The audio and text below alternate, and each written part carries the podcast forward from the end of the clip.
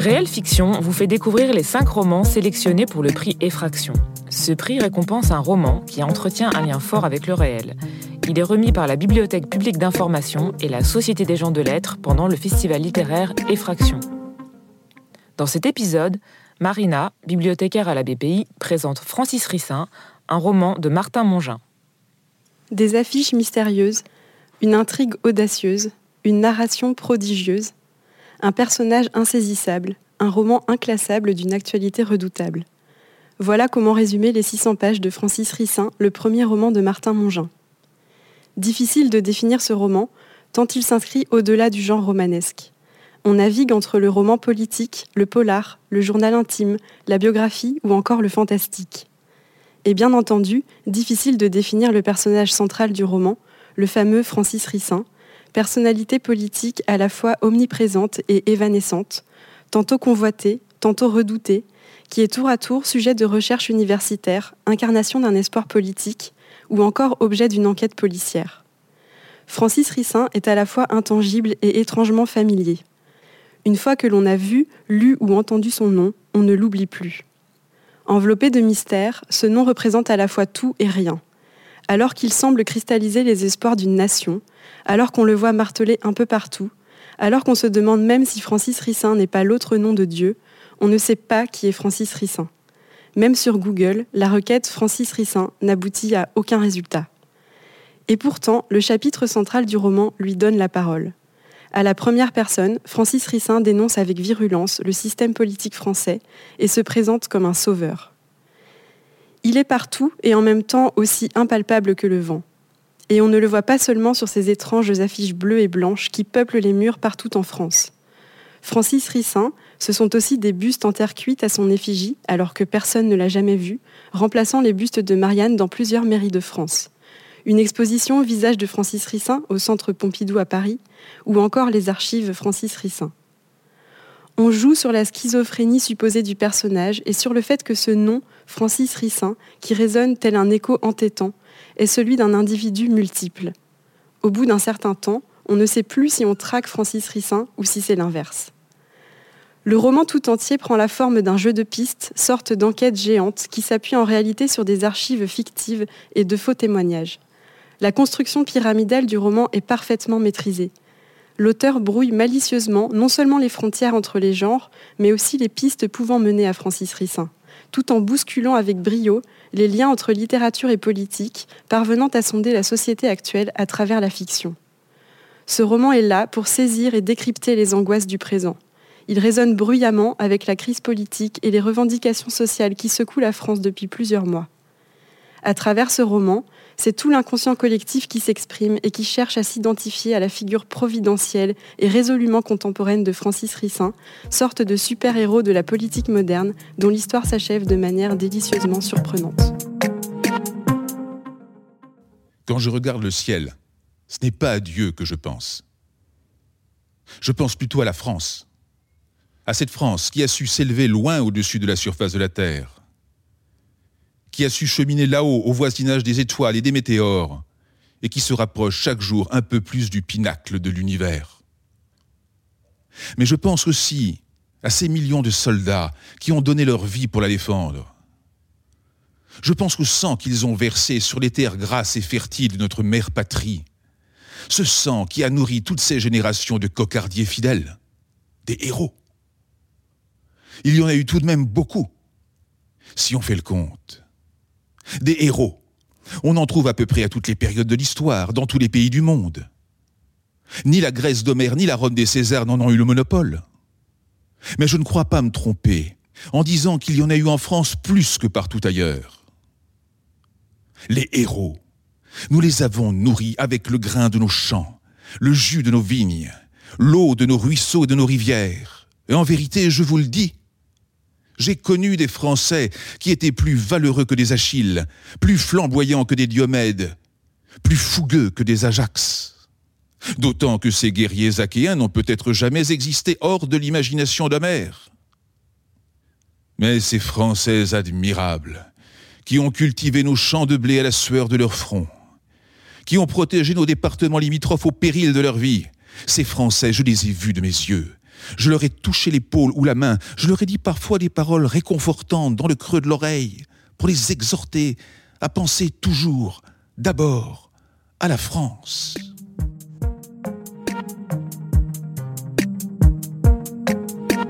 Philippe Guizot, vous êtes libraire au comptoir des mots à Paris. On va parler aujourd'hui de Francis Rissin, un livre que vous avez particulièrement apprécié.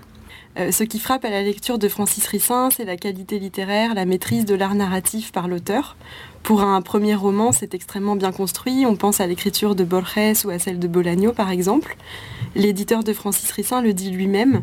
Lorsqu'il a découvert euh, l'épreuve du roman, qu'il a reçu par courrier, il a cru que ce texte était celui d'un grand auteur qui se faisait passer pour quelqu'un d'autre tant il était publiable en l'état. Pouvez-vous nous en dire plus sur la forme de ce roman? Mais en effet, pour un premier roman, c'est assez bluffant de maturité, puisqu'il y a une construction qu'on pourrait dire virtuose, euh, mais qui est un peu cachée. Il y a un avertissement euh, qui ouvre le livre, qui ressemble effectivement à des choses à la Borges, qui nous explique qu'on peut lire les onze chapitres qui constituent ce roman dans l'ordre qu'on veut, mais on peut peut-être y voir déjà un presque mensonge, puisque derrière cette euh, offre d'ouverture à la lecture, il y a une vraie construction en forme pyramidale.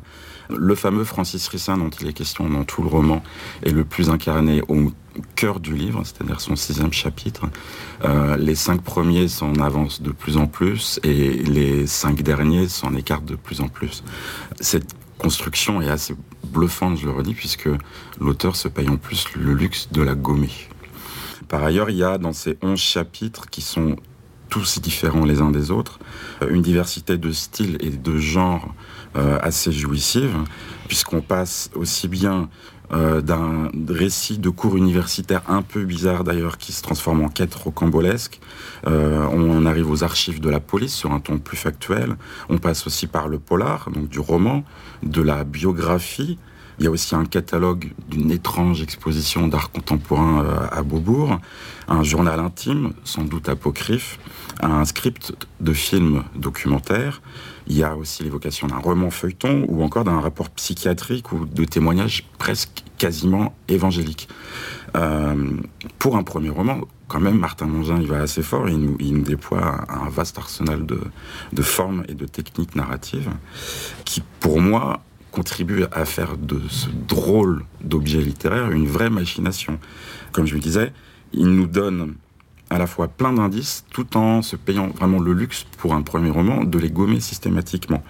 Euh, pour moi, c'est une des grandes forces de ce roman, parce que tous ces récits, en fait, on découvre progressivement qu'ils se répondent tous entre eux, comme s'il y avait un système d'écho. Il y a des motifs, des personnages, des détails qui vont revenir d'un chapitre à l'autre. Euh, et des chapitres souvent éloignés les uns des autres, euh, qui nous donnent l'impression qu'il y a des passages secrets au milieu du roman, que les, chapitres communiquent entre eux, mais on ne sait pas trop comment ça fonctionne. Euh, ce qui rend globalement l'objet quasiment obsédant et en tout cas très mystérieux. À tel point que ce jeu formel peut même devenir addictif pour le lecteur.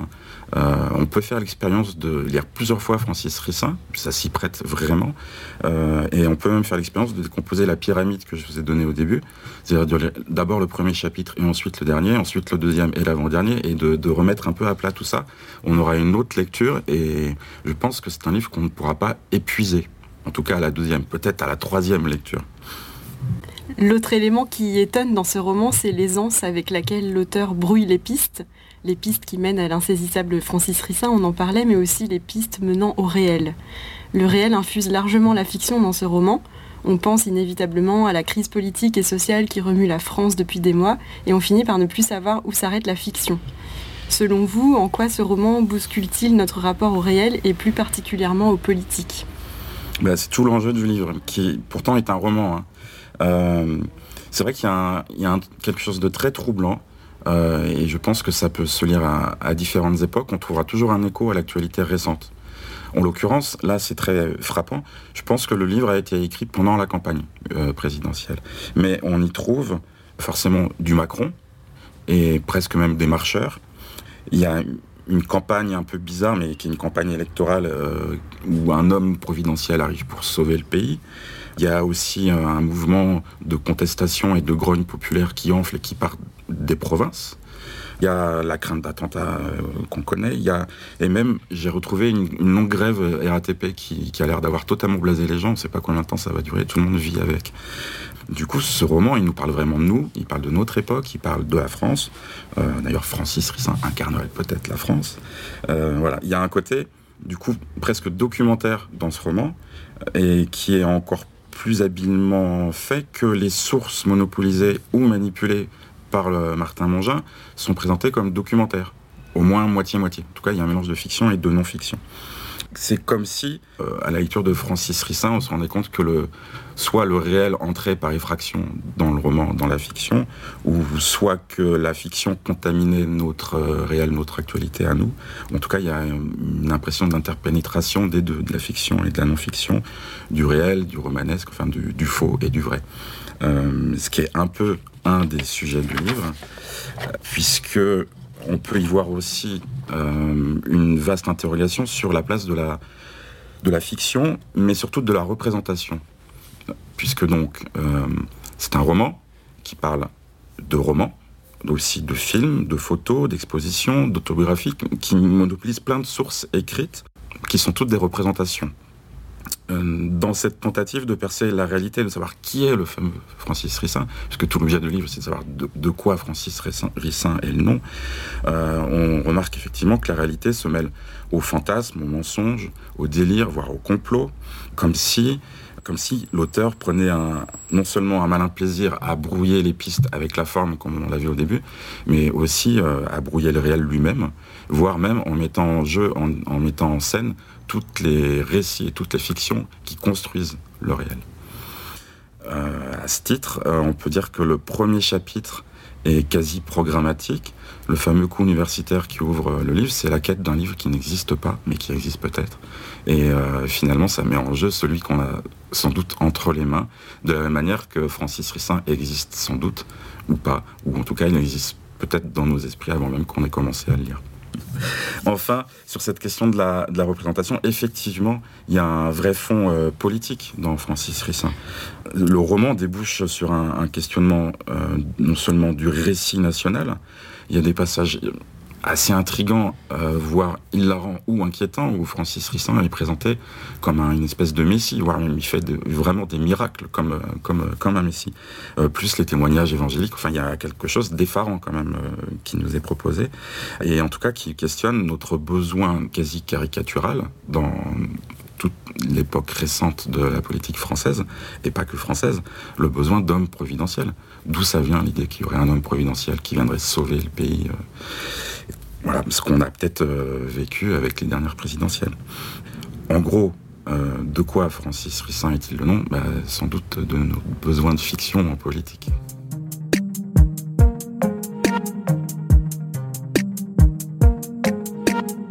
Cet épisode a été préparé par Marina Zborowski. Lecture Denis Cordazo, réalisation Camille Delon et Renaud Guis. Merci aux éditions Tucitala et Blandine Forêt. Ce podcast a été produit par Balise, le magazine de la Bibliothèque publique d'information. Vous pouvez écouter la série sur balise.bpi.fr et sur les plateformes de podcast habituelles.